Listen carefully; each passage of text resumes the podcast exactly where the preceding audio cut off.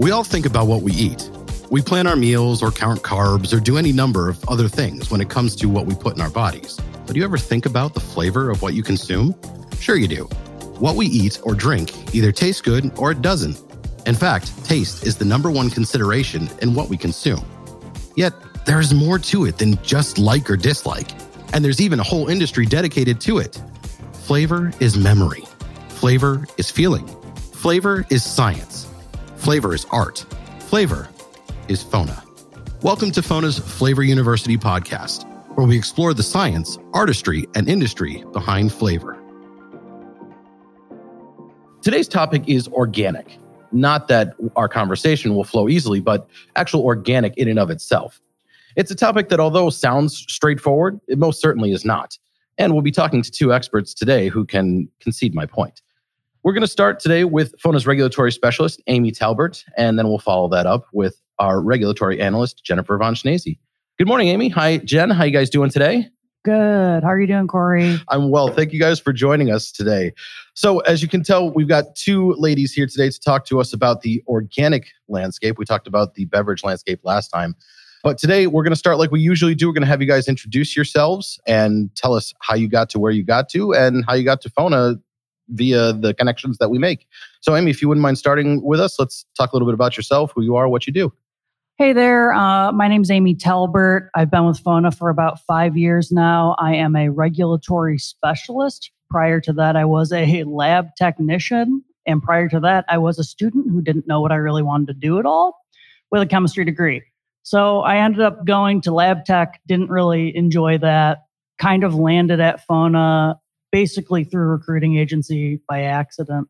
And I immediately was my my curiosity was filled. I had so much to look at. Regulatory is just one new special interest after another and that was enough to keep me going and that's what I like to do. And Jen, how about you? Hi, my name is Jen Von Schnese. I have also been at FONA for about five years. Um, I'm a regulatory analyst. I'm a biology major, chemistry minor, and I knew I liked doing things in sciences, but I didn't really want to be a doctor because I'm kind of a germaphobe. And so this year's been interesting. Um, um, yeah, so in my previous job, previous life, I authored safety data sheets, and that was actually one of the skills they were looking for when they were hiring for regulatory. It's one of the things we do. So um, I got brought on because of that niche. But then through working here, I've completely learned a ton of stuff about foods and flavors that I never knew before. So it's been really interesting. What I find interesting is you guys, your leader, manager, whatever, Jen Howell, uh, has been here on the podcast before. And all of you have this odd spark uh, just when you talk about regulatory. Like i mean most people would just cry and be like no i don't want to be regular i don't want to know about that. It's laws and rules. But all of you guys like amy's doing hand gestures of excitement and jen just smiled throughout her whole thing. Oh i'm a rule follower so this is like the ideal place for me that makes a lot of sense that makes a lot of sense now all right so let's dive in today's topic uh, we're going to start really broad here and i'm going to ask you guys to kind of reel us in because i know this topic is huge what is organic? I go to the store, I pick up, say, a package of chicken breast, and I see on there that it says organic. And, you know, health conscious me, which doesn't exist, basically says, you know, I'm excited about this. This is probably healthy. Tell me I'm wrong. Tell me I'm right. What does this organic thing mean? Yeah. So I think that, you know, assuming that organic food is healthy is not an unreasonable assumption basic big premise rules with organic is you're not going to have anything genetically engineered. You're not going to have any ionizing radiation. It's not going to be any sewage sludge. But I'm still wondering what food does have sewage sludge. I think that's reasonable. Um, there's also like nothing synthetic, minimal processing, like certain only certain methods are allowed. So, I mean, that's big level kind of how organic's different. So is it more in like the processing that we're looking at here, or is there like separate places on a farm where I can go and see organic chickens, oh, like, oh yeah, or free like, range? So you know, oddly enough, organic. Like if you're switching to an organic, if you have a conventional farm and you want to switch to an organic farm, you have to actually grow organic for three years and not label it that way, like just to quote unquote get out all the conventional, like possibly ingredients or you know just anything. So, being that this is the Flavor University, we definitely concentrate on flavor when we're talking about certain things. When it comes to organic food, what kind of flavors am I looking for? Is it go, am I going to taste the difference or is that the point that I don't taste the difference and it still tastes good or as it should? Yeah, I think a lot of times you're probably not going to taste the difference because at the end of the day, let's be honest, it's processed food. And if it doesn't really taste that good, people probably aren't going to keep buying it. So we have to formulate flavors that can meet that organic standard criteria, but still do their job as flavors, which is make it taste good. Which begs the question organic or natural? What am I looking for? What should I go with? You know, is one better than the other? Is there a difference? So basically, if you're speaking to the consumer, then if the question is natural or organic, that's kind of up to you. But from our perspective as regulators, natural is only defined by the FDA in the case of flavor and basically only means the absence of artificial flavor. Organic for a flavor would meet certain organic criteria from the USDA. To you, it's going to be what you're going to choose what you want. So if it's basically perception, whatever I perceive is better one than the other. How is organic perceived by customers? And is there a percentage or something that manufacturers need to meet in order to call it organic? Yeah, I think a lot of people, even if they don't understand the nuts and bolts of it, they see organic and it's kind of like a thunder shirt, for lack of better words. Like it's uh, something that makes them feel happy and safe that, oh, it must be good. It says organic. But yeah, there are percentages. So in order for a product to say organic, 95% of the ingredients within that product have to be certified themselves. And then, therefore, the product can be certified through the certification agencies. Yeah, so, there, so there's basically something saying, you know, this much of a percentage and it's organic. Mm-hmm. Awesome. What about, are there certain things out there that can't be declared organic? Yeah. So, in the beginning, when I kind of talked about high level, like no genetic modifications, no radiation, things like that. Otherwise, be a little technical here, the 7 CFR 205, 605, and 606 lists, those will list different types of ingredients that are allowed in organic food, but don't need to be certified themselves. So there is that little 5% that has to follow all the rules of organic, like it can't be synthetic, et cetera, but those ingredients don't have to be certified. Do you guys have an example of a food or spice or anything like that that can't be labeled as organic, or is everything up for grabs depending on if they meet these criteria. Yeah, it's not a list of like product X, Y, and Z or this fruit could never be organic. It depends on the processing methods. So when I think of organic, I think of clean. So uh, in my head, you know, I don't believe that anybody out there is, you know, scrubbing every cracker I eat or anything like that with water or whatnot. You know, what are some of the methods that are used to declare something organic? So there are a lot of commonly used processes in the agricultural world to make food safe to eat. A lot of those processes are things that would disqualify something from being organic. So, for example, you get cinnamon from a tree, right? It's literally bark. That's why it's curled up. You can't wash it because it's so porous. So instead of washing it, a industrial manufacturer may either irradiate cinnamon or with a micro dot of irradiation or spray it with ethylene oxide. Those methods of microbial control are not permitted in organic foods. That being said, don't go to the supermarket and suddenly throw off Christmas cookie plans for the year because cinnamon's all irradiated. One, it's only a micro dot of irradiation. It's less than, than we would be found in eating a whole banana and two, all irradiated spices have to be marked on their bottle. So if you go out there, you will see some some organic foods state no irradiation, but also some non-organic foods will also not have a mark to indicate that it's irradiated, which is a rule through the FDA. So these procedures, these requirements, they probably differ from, you know, United States to say Canada or Europe, something like that. How do they differ? Oh, are you talking about organic requirements as they change internationally? That is exactly what I'm saying. Wow, wow, wow, wow.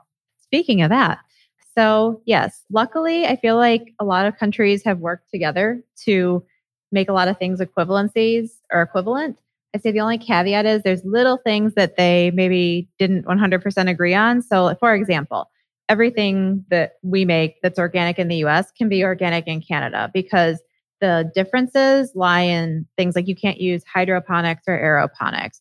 You can't use sodium nitrate and you can't treat plants or animals with antibiotics. So there's like three little differences, but luckily there are things that are easy enough to comply with.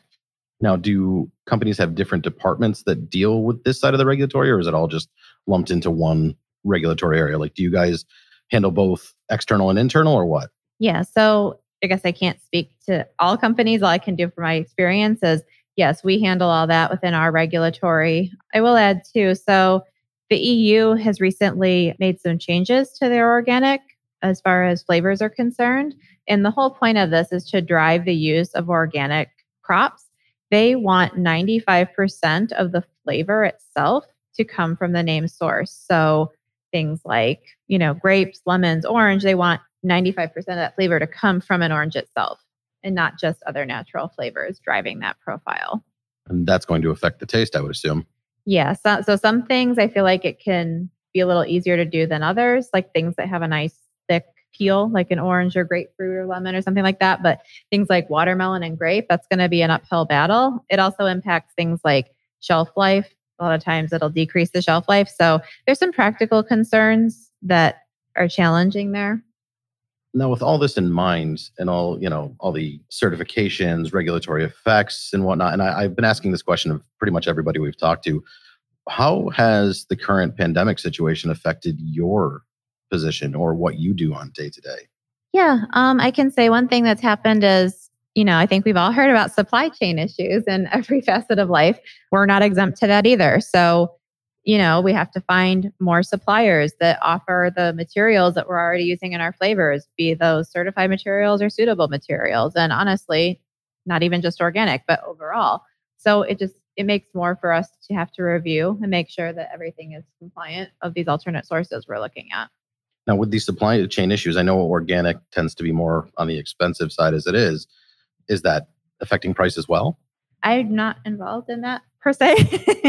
but I would say, you know, things that drive organic to be more expensive are there's more work involved. You know, we have to pay a certifier to certify our products. We have to fill out more paperwork and do things that we don't have to do for conventional flavors. So it's things of that nature that drive the organic cost. And are you finding that customers are asking you more questions at this point in time about organic or about natural flavors or is that just, you know, something that you know day to day you answer those questions yeah i'd say it's pretty constant um, i wouldn't say that the pandemic one way or another or supply chain issues have changed that at all so if you're getting a lot of you know kind of the similar questions between now and the pandemic or before what what are those questions what questions are consumers asking of us in the regulatory department yeah so a question that i get a lot from customers is do i have to have an organic certified flavor in my organic product and of course, Reg likes to answer. It depends. Um, but I can tell you kind of the pros and cons. Do you have to have the flavor certified? No. However, there is a commercial availability rule that says if the flavor is commercially available in organic certified form, you need to use it. So that can either be, it's got to be available in quantity, quality, and form to perform the necessary function, function being flavor. So basically, what they want to do again is drive the increase of organic crops being grown. So if there is a like, let's say, strawberry flavor that's certified, you'll need to use that and prove to your certifier on an annual basis that you have researched and made sure that there aren't any equivocal certified versions out there if you want to use the conventional flavor. So I typically encourage customers to go ahead and use a certified product because that really decreases the work you have to do on an annual level to go ahead and use the certified version. You start a lot of your answers to your customers with it depends. Mm-hmm. Is there really that much in the regulatory area that's got that much play in it that's not black and white? It really is. And it has a lot to do with the risk level and comfort and comprehension of the regs on the end user's level. You know, we can say what we glean from the regulations and how we would do it. At the end of the day, it's their product to do with what they will based on their risk level. Makes sense. And again, like they can go certified, they can go compliant flavor. Those are both allowed, but there's pros and cons of like how much work you need to do on the annual level to prove that you've searched and that there's not a certified version. in my opinion, it's just easier to get a certified version and be done. And yeah, and correct me if I'm wrong, but I'm sure a lot of the companies would rather do all the work up front than have to deal with the Mhm. consequences after the fact. I, I would. Yeah, that's like taking out the garbage. You know, I can either play Jenga with it for a while, you know, and then deal with the consequence of the smell, Bag or I can take care of it, you know. Staying on topic, my work revolves a lot around GMO, non GMO, and bioengineering as it relates to the new USDA regulation. Surprisingly different from organic, but we will get a lot of customers asking about organic certified or organic compliant flavors if they're compliant and they wouldn't prompt bioengineering labeling with the new regulation and it's exempt. I get to give them good news for once. It's it's exempt. so literally, there's a stipulation in the reg that says if it's organic, we're not even going to talk about it. So I get to give people good news. Now, you mentioned GMO in there. Now, being a consumer myself, not really looking for this, I don't know what that means. What is GMO? So GMO generally stands for genetically modified organism. That will be some sort of agricultural product that is subject to genetic modification. I know that sounds really big, but there is a list of, I don't want to say problem children because that sounds negative, but likely suspects for um, genetic modification in agricultural products. And those are tracked and are available through the USDA. So I remember I have this weird, weird, weird memory as a child of hearing about genetic modified tomatoes. That was a really, really hot button issue for a while when I was in fifth grade. But uh, that never happened. You can't get a genetically modified tomato, and that is not listed through the USDA. So it was just a like a Shark Tank idea that never went anywhere. So if you're curious about whether or not the food you're buying non-GMO or organic can even be GMO, I would check with the USDA their marketing website. It's it's pretty informative. It sounds very science fiction to me. It it really is. I mean, it's if if you think about like something that we all rely on incredibly heavily all over the world, corn. Hmm. The United States doesn't import any corn. Why is that? Because we make it all at home. You can drive around you can see it all over the place. That corn, the sort of feed corn that we feed to animals at large and also grind down into food starches and maltodextrins, that's all been genetically engineered to withstand things like droughts and floods. So, the opposites of droughts, pests, just about anything. So, we can have a stable, we, the world, can have a stable supply chain of those necessary ingredients. However, if you look on the USDA website, you'll see that sweet corn is not mentioned because sweet corn, even though you go to the store, you see the sweet corn there, you can buy it, tastes great. No GMO varieties exist of that. So in the long run, it kind of seems like you could be on either side of the coin on this one. You could be non-GMO, and that's supporting, say, you know, healthy eating, or you could be GMO, and that's supporting a sustainable food supply. Yeah, or you could just buy what food tastes good because that's what over 90% of consumers do. The organic board regularly checks how many people are actively looking to purchase organic food. And they find that I remember a study from a while ago. They said if your food suddenly contained a bioengineering or a GMO declaration, would you keep buying it? And the reality is, most people would keep buying it. So I think when we talk about things like GMO or non-GMO, we we in the industry exclude a major part of the population which just want to eat food and they just want to be able to buy food and take it home to their kids. You Yeah. know, I can honestly promise I've never looked at a label for GMO or non-GMO at this point in time. I do to to get mad, but like not like out of any like observation for my health. Uh, yeah. So I think the other thing is like Corey, you kind of alluded to like you can be on either side of the coin, the health side or the sustainability side. I think it's a common misconception that GMO has any negative health impacts. Like it seems to be like what people think when they go to the store and they're like, oh, non GMO. It kind of again gives them that warm, fuzzy feeling. But like Amy said, the point of this is we want crops that are not going to be totally killed off if there's a drought or things like that. modifying those properties has no impact on the health of the end user.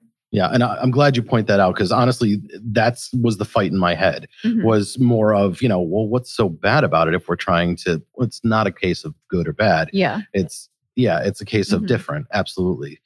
So with with all this in mind, I mean, you know, when we hear genetically modified, I mean, it's it's not you know like we're genetically modifying Yeah, The- we're not like growing a third arm or Uh, anything. exactly, exactly, exactly. So this stuff leads me to changes.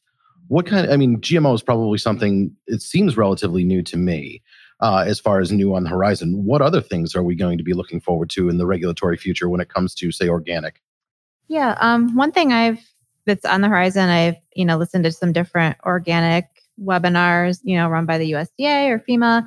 Uh, one thing that I caution people is there is um, talk of removing uncertified handlers from the organic program, which means if I'm, let's say, a type of broker, I'm not certified, but I buy organic from vendor X and sell it to vendor Y, they're going to want those people eventually to be certified and not have that middleman touching it that's not certified. Right now, there's just a very basic questionnaire for them to fill out in the middle, but they're trying to, again, strengthen organic integrity. And that's something that's on the horizon that might change. seems very blockchain when I hear it like that. Amy, what do you think? Given my quality background and also a little bit of my non-GMO project work, it just sounds like what everyone else is doing. Traceability is the name of the game right now, and chain of custody as it relates to I just did air quotes as it relates to every single raw material that goes into a product. They know that that's half of their value proposition. I mean, I think consumers aren't dumb. They want to know that what they're buying is what it says on the package. And I think if you brought up to any Joe Schmo buying a non GMO project or organic or just quality piece of food, and they found out that, hey, along the way to getting to you, um, some guy named Al, who has no relation to the program, picks it up, carries it around for a little bit, and then gives it to someone else who is you know, verified or certified or validated in some sort of way, people are going to have questions about that. And I think it's just part of the value proposition to consumers is being that, hey, from point A to point B, everything is checked and accounted for. Now, does less middleman mean less work for you guys? Yes, I'm not sure if it's a more or less, just different right now. Any vendor that we go through has to be certified. If they're not certified, I have to there's a so there's a little handy dandy database. It's the USDA Organic Integrity Database. Anybody can go on there and look up who's certified, who's not. So if I do business with a vendor that's not certified, I need to make sure that I have that uncertified handler affidavit filled out for our certification agency. So not more or less, it's just do I get an organic cert or do I get this questionnaire? It's one or the other. So we're coming to the end of the podcast here, and we usually ask for some takeaways. So I, I'd like for you guys to give us some key regulatory takeaways if you can. So Amy, why don't you start for us? A takeaway could be if you are thinking about whether or not you want to go organic or natural or non GMO, that's going to depend entirely on what your end consumer is going to want to purchase from you. So know your consumer, know your market, and say all that up. Go in with a goal up front. My other key takeaway is we're here to help. Contact your flavor company. Let them know what you're looking for, what criteria you have, and what claims you want to state on your end product. The sooner that you can get that information in, within the project timeline, the better it is for everybody. Well, thank you both for coming today. Now comes to kind of the less serious part, if that was considered serious. This is the less serious part of the podcast. I'm going to ask you three questions. I just want you to shoot right off the cuff and tell me, you know, the answers to each one of these questions. And Jen, since you have the mic right now, I'll ask you first. Let's start with your favorite flavor. What is your favorite flavor?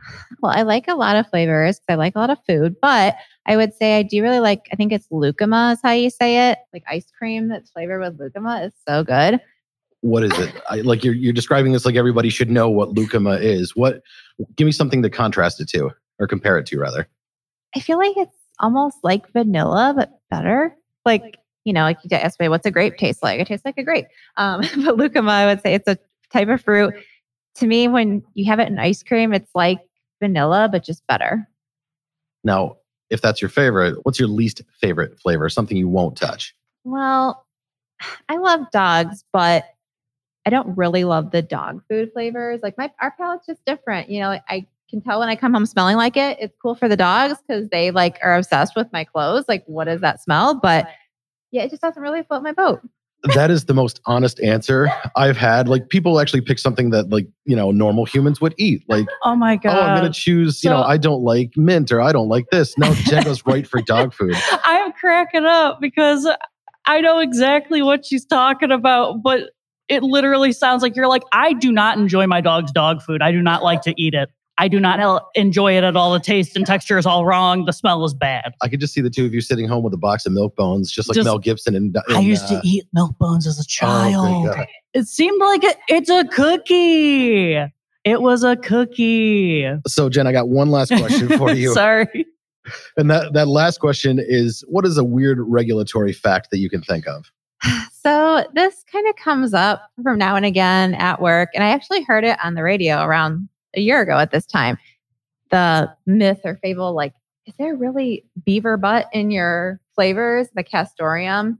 Whoever in history thought they were going to take a component of beaver butt and then eat it, I don't know how that came to be, but we don't use that in our flavors. So that actually came up when Jen was talking about odd facts or you know vanilla in general because I believe that was the topic at the time. But it's amazing how much beaver butt comes up in our conversations. But all right, so thanks, Jen. Amy, how about over to you? Let's talk about your favorite flavor. What is something that you know brings you back or that you reach for every time? Oh, so um, I feel like the US market does not have nearly enough investment in delicious, like savory flavors. They're mostly in gravy mixes and stuff like that. But international foods, like in the Asian and Chinese, like Chinese, Japanese, Korean markets, they are so good at making soup. They're so good at making soup taste good, and it's all the natural flavor or the artificial flavor. When I'm going to the store and I am looking for soup, I look for artificial flavor because I know that it'll actually be impactful. It, it reminds me. It makes me think of like anime food. Yeah, I yeah, mean, how it looks really good. Yeah, it looks really good, and it's because of the MSG and the artificial flavor. Yeah. Yeah, absolutely. so if that's your favorite, what's your least favorite? My, I mean, like I feel like I've got to say dog food. Um, my actual least favorite flavor is you know like the pink Starburst. I literally throw them away. People are like, "What's wrong with you? That's the best one," and I'm like, "It's so bad. It's strawberry or something. It's terrible." I couldn't tell you. I've never had a starburst in my life. You're probably a better person for it. Uh, Maybe. I don't know. So if you could have like a, a whole roll of one color, one flavor, what would it be? Probably either the red or the yellow. Fair enough. Yeah. Because that's all that's left, right? There's no there's no other colors in there. There's the orange one too. The Oh, orange okay. one's also fine. I'll eat that one. But It's like middle ground. all right. Well, that does it for our Flavor University podcast. We want to thank our special guests, Amy Talbert and Jennifer Von Schnazy, for discussing our regulatory topic. Very crazy, very interesting. On behalf of the Flavor University podcast, I'm Corey Doucette. Thanks for listening. And until next time, the flavor of Fona is the flavor of life. So get out there and taste it.